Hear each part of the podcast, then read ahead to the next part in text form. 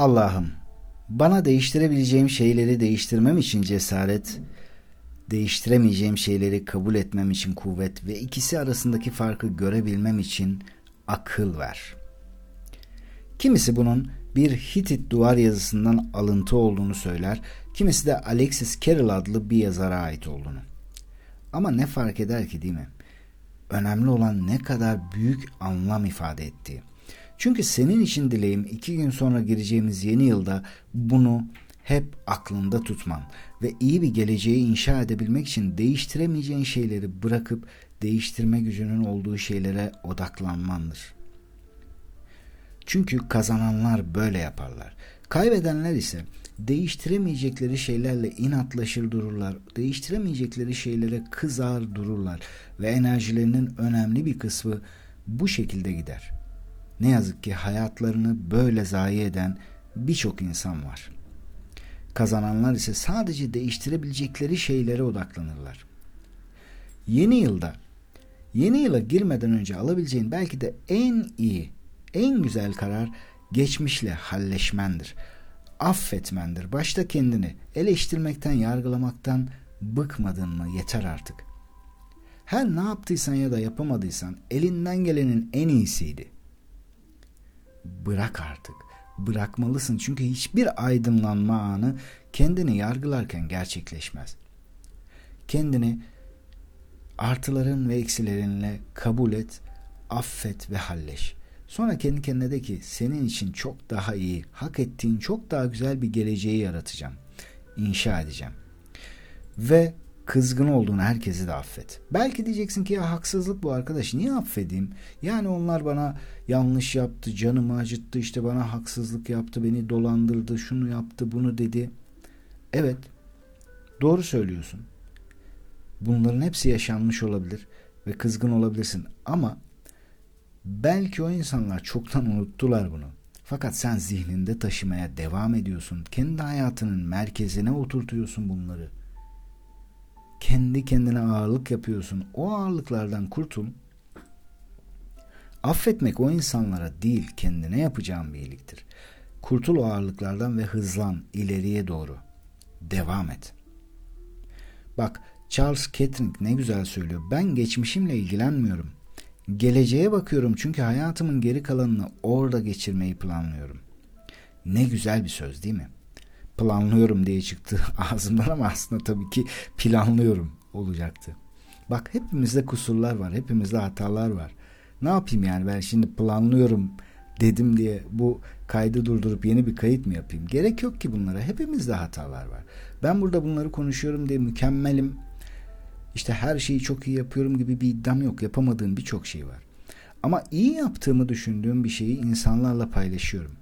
Hatalarıyla, eksikleriyle. Fakat her seferinde daha iyi olacağıma inanıyorum. Her seferinde daha iyi olduğuma yürekten inanıyorum. Bak, 15. bölüm olmuş ki bundan önce de aforizmalar vardı. Kendi hayatının lideri olmak vardı. Bir sürü bölüm, belki 25-30 bölüm oldu.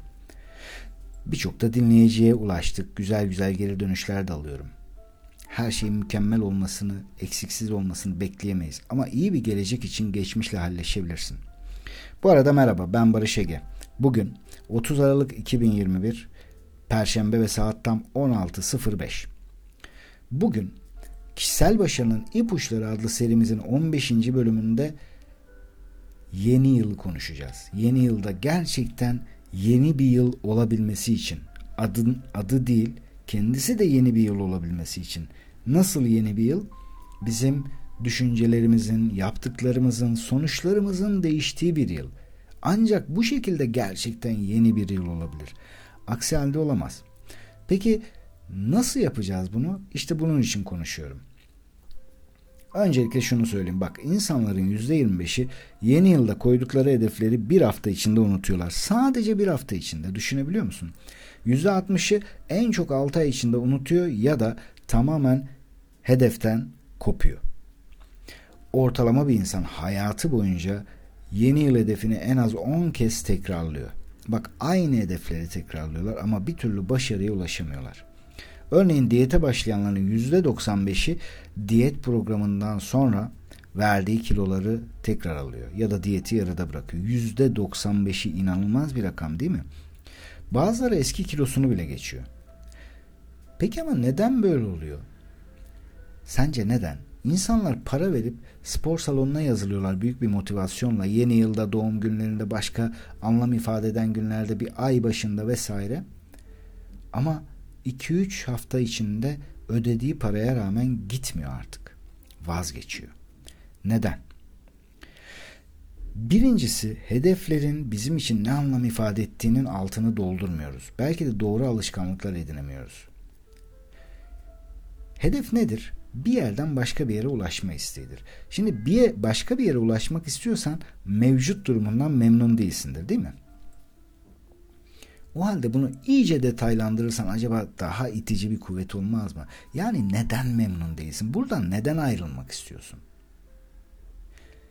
Gitmek istediğin yeri tanımladın. Peki şu an bulunduğun yer senin için nasıl bir yer? Burası nasıl bir yer senin için? Neden canını acıtıyor? Mesela patronun mu çok üstüne geliyor? İş yerindeki amirin mi seni rencide ediyor? Aldığın paranın hak ettiğinden daha mı az olduğunu düşünüyorsun? Evliliğinde mutsuzsun ve bazı haksızlıklara mı uğruyorsun? Fiziksel ya da psikolojik şiddete mi uğruyorsun? İşte ortağın mı sana iyi davranmıyor? Aynanın karşısında gördüğün vücut mu sana güzel görünmüyor ya da kendine yakıştırmıyorsun? İşte bunları detaylandırırsan, o duyguları en ince ayrıntısına kadar yazarsan, sadece birkaç dakikanı alır. O zaman o duyguyu öyle bir köpürtürsün ki gerçekten de koyduğun hedefe ulaşman gerektiğini fark edersin. İkincisi de hedefleri yazılı hale getirmemek. Bu çok önemli bir yanlış. Yazılı değilse hakikaten de yeterince etkili olmuyor. Bak, 2021 bitiyor ve şunun şurasına 2 gün kaldı. Yeni yılda ne yapacaksın? Sen de 2022 bambaşka olacak diyenlerden misin?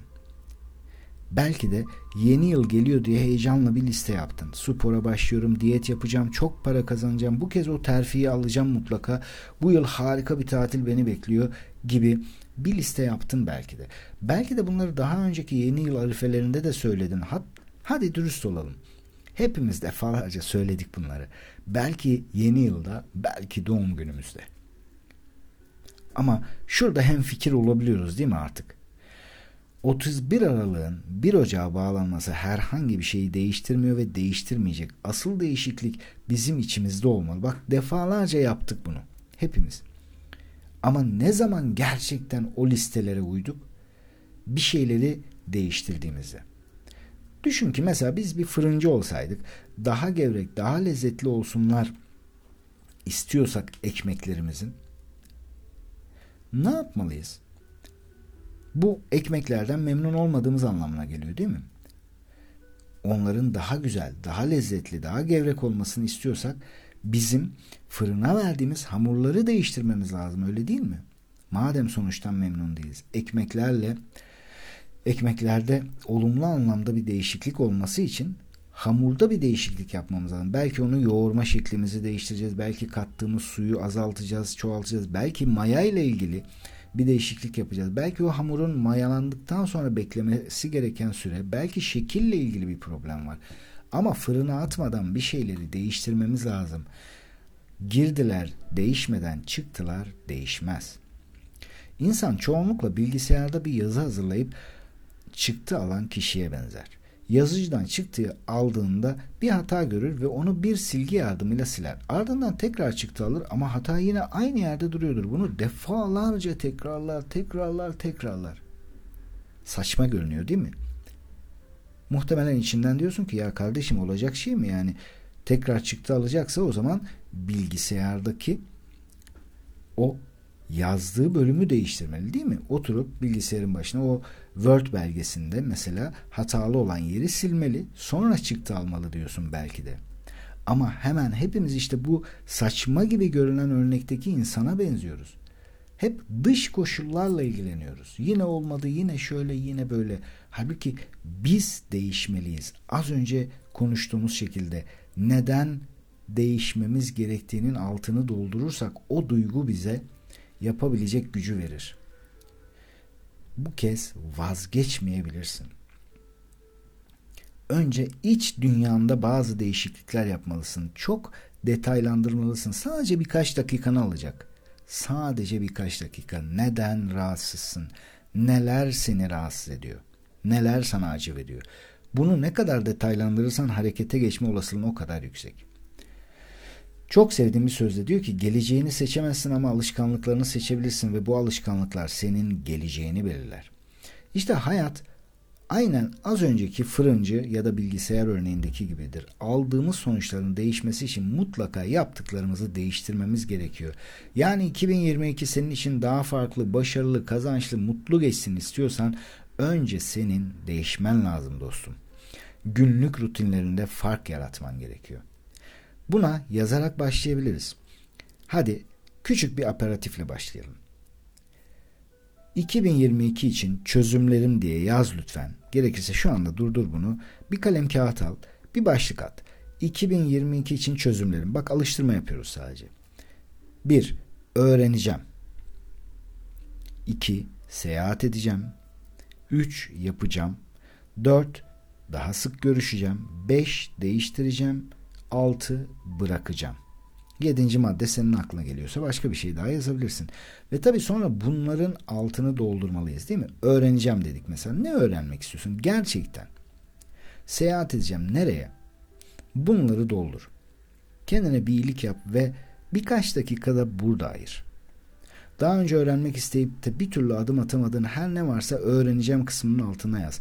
Gitmek isteyip gidemediğin yerler varsa gideceğim, seyahat edeceğim başlığının altına yaz. Yapacağım dediğin halde yapamadıkların, ihmal ettiğin sevdiklerin, değişsin istediklerin, memnun olmadığın alışkanlıkların. Lütfen yaz. Bak, sana şimdi çok önemli bir şey söyleyeceğim. 2 tane araştırma var. Birincisi Kansas Üniversitesi, ikincisi Harvard Üniversitesi. Kansas Üniversitesi'nde bir araştırma yapılıyor. Yılını hatırlamıyorum. Ama şöyle, son sınıf öğrencilerine diyorlar ki, hedefleriniz var mı? Varsa yazar mısınız? Her birine kağıt dağıtıyorlar. Şimdi kaç kişi katılmıştı buna hatırlayamıyorum, üzgünüm. Ama böyle bir şey yapılıyor, araştırma yapılıyor ve orada işte diyelim ki 100 kişi üzerinde yapılıyor bu. Kendilerine birer tane de zarf veriliyor. Tarih atıyorlar, işte hedeflerini yazıyorlar. Bazıları hiç yazmıyor, hiçbir şey yazmıyor. Ve sonra bu zarflara hiç dokunmadan, hiç karışmadan bunlar bir yere kaldırılıyor. Tam 10 yıl sonra bu zarflar tek tek açılıyor aynı araştırma grubu tarafından ve sonra bu kişilerin nerede oldukları, ne yaptıkları araştırılıyor. Sonuçta işte bütün öğrencilerin isimleri var, adresleri var, telefonları var, en azından o günler için, ve bir şekilde buluyorlar. Çok ilginç bir sonuç var. Hedefleri yazılı olmayanların, yani hedeflerini yazmayanların, derslerinde başarılı olsalar bile, ki enteresan da bir şey var, sonuç var. Çoğunlukla derslerinde, üniversite derslerinde başarılı olan çocuklar hedeflerini yazmadıklarında başarısız olmuşlar. Daha doğrusu bunların çoğu hedeflerini enteresan bir şekilde yazıya dökmemiş. Ama derslerinde böyle daha ortalama olanlar hedeflerini o kadar ayrıntılı yazmışlar ki 10 yıl sonra bunlara ulaştıklarında aralarında çok ciddi bir fark görüyorlar. İşte kazandıkları para, yaşadıkları hayat, ne bileyim işte mutlulukları vesaire, aile hayatları. Böyle çok önemli bir araştırma var. Yani derslerinde başarılı değil, ortalama filan, bunlardan çok daha önemli şeyler var. Gerçek hayat okulla büyük farklılık gösteriyor. Bir başka araştırma da Harvard Üniversitesi'nde 1979 yılında yapılan bir çalışma var. Mezun olacak öğrencilere hedefinizi belirlediniz mi diye bir soru soruluyor. Öğrencilerin %84'ü bak mezun olacaklar Harvard gibi bir üniversiteden. %84'ü diyor ki hayır, hedefim belli değil. %16'sı diyor ki evet, hedefim belli. Bu kez evet cevabı veren %16'ya diyorlar ki peki hedeflerini yazdın mı? Bu soruya %13'ü hayır ama aklımda diyor. Sadece %3'ü evet, hedeflerim yazılı diyor. Burada bir ara vereyim. John Penny'in muhteşem bir sözü vardı. Bana hedefi olan bir ambar memuru verin, size tarih yazacak birisini vereyim. Çok anlamlı değil mi? Ve 1989 yılında bu öğrencilere ulaşıyor araştırmacılar. Yine Kansas Üniversitesi'ndeki gibi 10 yıl sonra. Hedef koyan ama kağıda dökmeyen %13'lük kesimin hedefleri belli olmayan %84'lük kesimden tam 2 kat fazla para kazandığını görüyorlar. Araştırmanın daha çarpıcı sonucu şu. Hedefleri belli olup kağıda döken, yazıya döken %3'lük dilimin geri kalan %97'lik dilimin kazancından çok daha fazla kazandığı, çok daha iyi ailelere ya da iyi işlere sahip olduğu görünüyor. O yüzden lütfen kendine bir iyilik yap ve hedeflerini kağıda dök. Bugün bunu da konuşacağız. Sonra da planlamayı ihmal etme, planlamayı da konuşacağız ama. Bazen tabii sadece yazılı olması da yetmeyebiliyor. Başta konuştuğumuz gibi hedef belirleme sürecinde yaptığımız bazı yanlışlar var. Bir tanesi şu, hedefin net olmaması. Bak bu çok önemli bir olay. Burada 5 tane maddeyi kısa kısa sayacağım. Hedef net değilse bu bir temenni gibi kalıyor. Çok somut ifadelerle oluşturmak lazım. Örnek, iyi bir baba olacağım yeni yılda. Daha iyi bir baba olacağım. Asla burada bir hedef falan yok. Sadece bir temenni var. Ama şöyle dersek, yeni yılda çocuğuma ya da çocuklarıma her gün 1 saat zaman ayıracağım. İşte burada çok somut bir şey var. Çok net bir hedef. İyi baba olmayı da kendince tanımlayan bir şey. Sana göre değişebilir, bana göre değişebilir. Ama adam burada ne demiş oluyor? Net bir karşılık sunmuş oluyor. Daha iyi bir baba olacağım. Yani her gün çocuklarıma en az 1 saat ayıracağım. Bu net bir hedef. Bak Didrikson Zaharias'ın muhteşem bir sözü var. Blue çağına bile ulaşmadan büyüdüğümde ne yapmak istediğime karar vermiştim. Hedefim dünyada yaşamış en büyük atlet olmaktı. Sence oldu mu? Dünyada yaşamış en büyük atlet olamamış ama çok büyük işler başarmış. Birkaç sporda birden yıldızlaşmış. Amerika Birleşik Devletleri kadın milli basketbol takımında oynamış. Ulusal atletizm şampiyonlarında 8 kez altın madalyayı kazanmış. Demek ki bu kadar önemli hedefinin net olması. 2. Hedefinin ölçülebilir olması. Ölçemiyorsan değerlendiremezsin. Mesela 15 gün sonra ya ben ilerliyor muyum, ilerlemiyor muyum diyemezsin. O yüzden seni buna itecek somut bir ölçü olmalı. Bu değerlendirebileceğin net bir ölçü. Örneğin bu yıl daha fazla para kazanacağım. Yanlış. Ortada hiçbir şey yok. Hedef falan yok şu anda. Kesinlikle yok. Ama şunu dinle. Bu yıl gelirimi %25 artıracağım. Bak artık çok net bir hedeften bahsedebiliriz. Çünkü geçen yıl ne kazandığını biliyorsun ve burada %25'lik bir ne belirledin? Hedef belirledin. Çok net. 3. Net bir tarihinin olmaması. Hiçbirimiz üzerimizde bir baskı hissetmediğimiz, yani faydalı stres dediğim olay benim. Bunu hissetmediğimiz konularda yeterince çaba sarf etmiyoruz. Hep ertelemeye meyilliyiz. O yüzden net bir tarih belirlemek zorundayız. Diyet yapacağım. Yanlış. Şey filan yok burada. Hedef filan yok. Ama şöyle diyebiliriz mesela. Ön hazırlığımı yaptım. 6 ay içinde 12 kilo vermiş olacağım. Bak burada çok net bir hedef var. Ne istediğimiz çok net belli. 6 ay içinde 12 kilo vermiş olacağım. Bir başka önemli konu ulaşılabilir olması. Bunu 2 şekilde değerlendirelim. Şu an 4. maddedeyiz. Birincisi gerçekten ulaşılabilir değildir hedef mesela.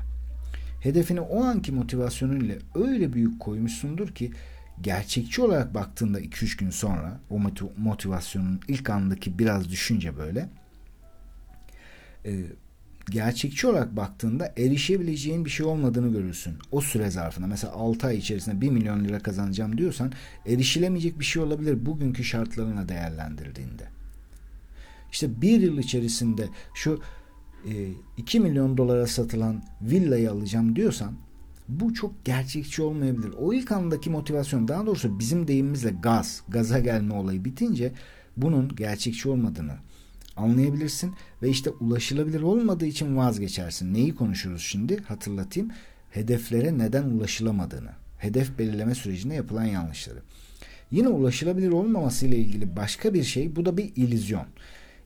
Aslında ulaşılabilir bir hedeftir ama sen geçmişine, yani geçmiş davranışlarına bakarak 3-5 gün sonra, ilk hedefi koyduktan 3-5 gün sonra ya zaten erişemeyeceğim dersin. Çünkü gözünde büyütürsün ve vazgeçersin.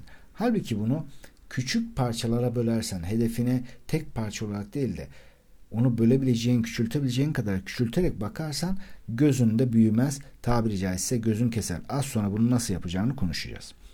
Hedefin seni heyecanlandırmaması en son maddemiz bu. Gerçekleştirilemeyen hedeflerin birçoğu için bizi heyecanlandırmadığını söyleyebiliriz. Eğer bizi konfor alanımızın dışına çıkarmıyorsa bir sorun var demektir. Bunun için de güçlü bir motivasyon nedenine ihtiyacın var. Tony Robbins der ki, insanlar tembel değildir. Sadece kendilerine esin kaynağı oluşturacak kadar güçlü amaçları yoktur. Washington Irving de der ki, sıradan insanların hevesleri, büyük insanların idealleri vardır. İşte senin için anlam ifade eden idealini bulmalısın. Her birine uzun uzun değinmiyorum çünkü önceki podcastlerimde hemen hemen hepsini anlattım. Güçlü neden, nasıl olur, amaç vesaire bunları anlattım. O yüzden burada çok detaylarına girmeyeceğim. Ama neden başarmalıyım sorusuna cevap verebileceğin bir şeyin varsa, durumun varsa bu hedefe ulaşmak gerçekten senin için o kadar da zor olmayacak. Ya da zor olsa bile asla vazgeçmeyeceksin. Ve bir şey daha tavsiye edeceğim. Düzenli gözden geçirmek. Daha doğrusu hedeflere ulaşılamamasının sebeplerinden biri düzenli gözden geçirmemek. Ama biz bunun tersini yapmalıyız. Yani örneğin aylık, haftalık ya da günlük olarak hedeflerini gözden geçiriyor olursan o zaman ilerleyip ilerlemediğini, ilerleme hızının yeterli olup olmadığını görebilirsin. Yani yeni bir strateji geliştirebilirsin. Aksi halde unutabilirsin, rehavete kapılabilirsin. Ve aynı zamanda gözden geçirmek yani sana bazı fikirler verecek. Ne kadar ilerlediğini başlangıçtan bugüne kadar, diyelim 3 ay geçti aradan, neler öğrendin, hangi yeteneklerini geliştirdin. Yavaş gitmiş olsan bile, planından yavaş gitmiş olsan bile bu gelişimini görmek sana ekstra bir güven, bir özgüven verecek. Ve o zaman daha büyük bir hızla devam edebileceksin. O yüzden düzenli gözden geçirmelisin. Bunun için bir vizyon panosu oluşturabilirsin. Sürekli göreceğin bir yerde durmasını sağlayabilirsin. Bu birçok başarılı insanın yaptığı önemli bir faaliyet. Albert Hubbard der ki, birçok insanın hayatta başarısızlığa uğramasının sebebi yetenek, zeka, hatta cesaret eksikliği bile değildir. Sadece hiçbir zaman enerjilerini bir hedef etrafında organize etmemeleridir. Şimdi toparlayacak olursak, hangi hedeflerin tutmadığı ya da insanların neden hedeflerinden vazgeçtiklerini iyi kötü konuştuk ya da hedeflerin yazılı hale gelip gelmemesinin ne kadar önemli olduğunu da konuştuk. Şimdi hemen kısaca ve hızlı bir şekilde toparlayacağım. Bundan sonrası artık işin plan kısmı. Yani hedeflerle ilgili nasıl olması gerektiğini, işte yazılı olması gerekiyor, seni heyecanlandırması gerekiyor, bir zaman kısıtının olması gerekiyor, ölçülebilir olması gerekiyor. Bunları konuştuk. Peki nedir bundan sonraki süreç? Birincisi, başarının 3 aşaması vardır. Hayal, hedef, plan. Birçok insan o ilk noktada takılır iki şekilde. Birincisi, hayali kurarken daha zihninin, aklının çok matah bir şey zannettiği, aklının ona engel olmasına durduramaz ne yazık ki. Yani daha ya işte bir Volvo S60'ım olsa derken hemen aklına der ki ya nereden alacaksın 500.000 lira, ve hemen o anda vazgeçer. Daha hayal bile kurmadan. Ama bazıları da o hayali kurar aslında, fakat ona bir zaman tayin etmez, yazılı hale getirmez. Az önce konuştuğumuz işte başarmanın önündeki engeller, hedeflerle ilgili yanlış strateji. İşte hayal aşamasını geçtiysen, ve lütfen kendine bir sınır koyma orada. Bak, Samuel Insull diyor ki zirveyi hedefleyin. Orada çok yer var. Zirvede o kadar az kişi var ki insan neredeyse kendini yalnız hissediyor. Bu gerçekten de doğrudur. Yıllarca kurumsal hayatta çalıştım. Bakardım yani yılda, o zamanlar için söylüyorum, yılda 300.000-400.000 liralık geliri hedefleyen insan bir tane iki taneyken asgari ücret için sırada bekleyen insanlar hep binlerce olurdu. Sakın bunu ülkeyle filan kıyaslama. Ülkeyle filan değerlendirme. Bu bizim seçimlerimiz. birileri çalışıp o yılda 300-400 bin, 500 bin liralık gelirlere nasıl ulaşacağına dair kendilerini geliştiriyordu aynı şartlarda başlamasına rağmen. Şimdi hayal aşamasını geçince sırada hedef aşaması var. Hedefini az önce konuştuğumuz usullere göre koyarsan sonra yapacağın şey şudur: onu mümkün olduğunca küçültmek. Yani örneğin bir yıllık olduğunu farz edelim. Zaman kısıtlı bir yıl. Yani 31 Aralık 2022'de hedefine ulaşmayı kendi kendine taahhüt ettin. Bundan sonra yaşayabileceğin şeyleri olumsuz anlamda yaşamaman için onu hemen küçültmelisin. Hemen. Yani madem 31 Aralık'ta buna ulaşmış olacağım, bu diyelim ki bir para olsun. Farz edelim rahat anlaşılsın diye 1.200.000 lira olsun bu. 31 Aralık'ta bunu yapacaksan 30 Kasım'da ne yapmış olacaksın? İşte diyelim ki 1.100.000 lira. Peki 31 Ekim'de işte 1 milyon lira. Peki 30 Eylül'de 900.000 lira. 31 Ağustos'ta 800.000 lira derken ne yaptık? Bak bu önümüzdeki aya kadar, yani 31 Ocak'a kadar getirdik. Peki ben 31 Ocak'ta 100.000 lira kazanmış olmam gerektiğine göre benim 1 Ocak'ta kazanmam gereken para nedir? Net bir rakam çıkıyor değil mi ortaya? 3.000 lira. Yani ben her gün 3.000 lira kazanıyorsam 31 Aralık 2022 için kaygılanmama gerek yok. Çünkü yapmam gerekeni yapıyorum. Burada konunun ne olduğu hiç fark etmez. Bir kitap mı yazacaksın? Aynı şekilde planlayacağız. Küçülteceğiz onu. Yani bir gün içinde bu hedefine ulaşabilmen için bir gün içinde yapman gerekenin ne olduğunu belirleyeceğiz. Küçülebildiği kadar küçülecek. 1 Ocak'ta bunun için yapmam gerekenle, 2 Ocak'ta bunun için yapmam gerekenle, 3 Ocak'ta bunun için yapmam gerekenle. Bunları yaptığın zaman sonuç için kaygılanmana gerek yok. Çünkü sonucu neredeyse baştan garantiledin. Hedeflerle ilgili de daha önce ayrıntılı bir podcast çektiğim için, hatta belki iki de olabilir. Ayrıntılı çektiğim için, planla ilgili de ayrıntılı çektiğim için burada kısa kısa değiniyorum.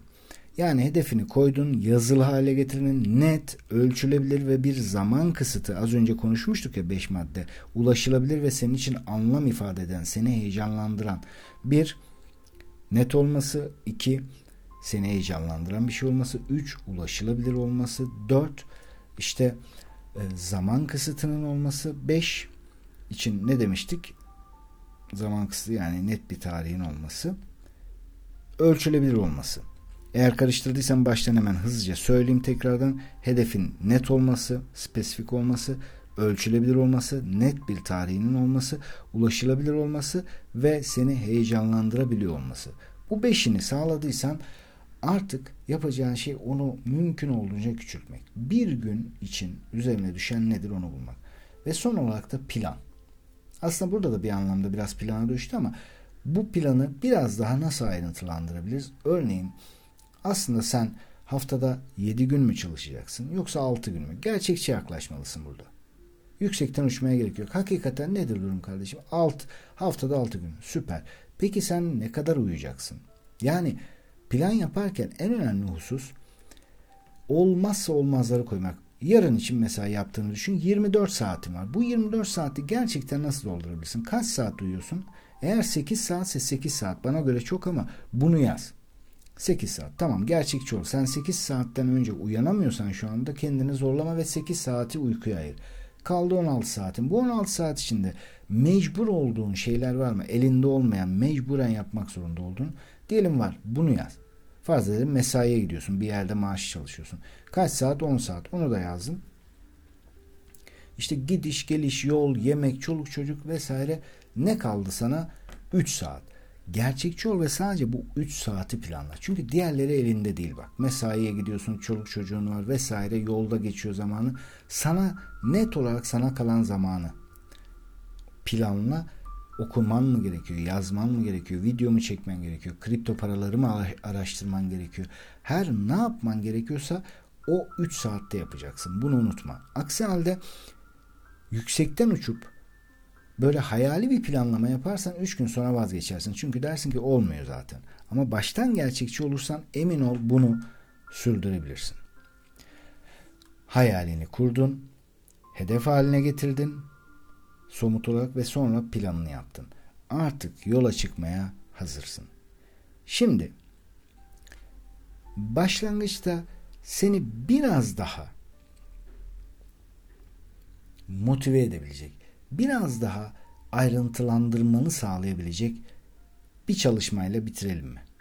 Lütfen kalem kağıdını al eline, eğer şu an yanında değilse bile şu an al eline en azından ve şunları tek tek yaz. Ama sonra altını doldur lütfen. Ben sadece başlıkları vereceğim. Neden başarmam gerektiğini biliyorum.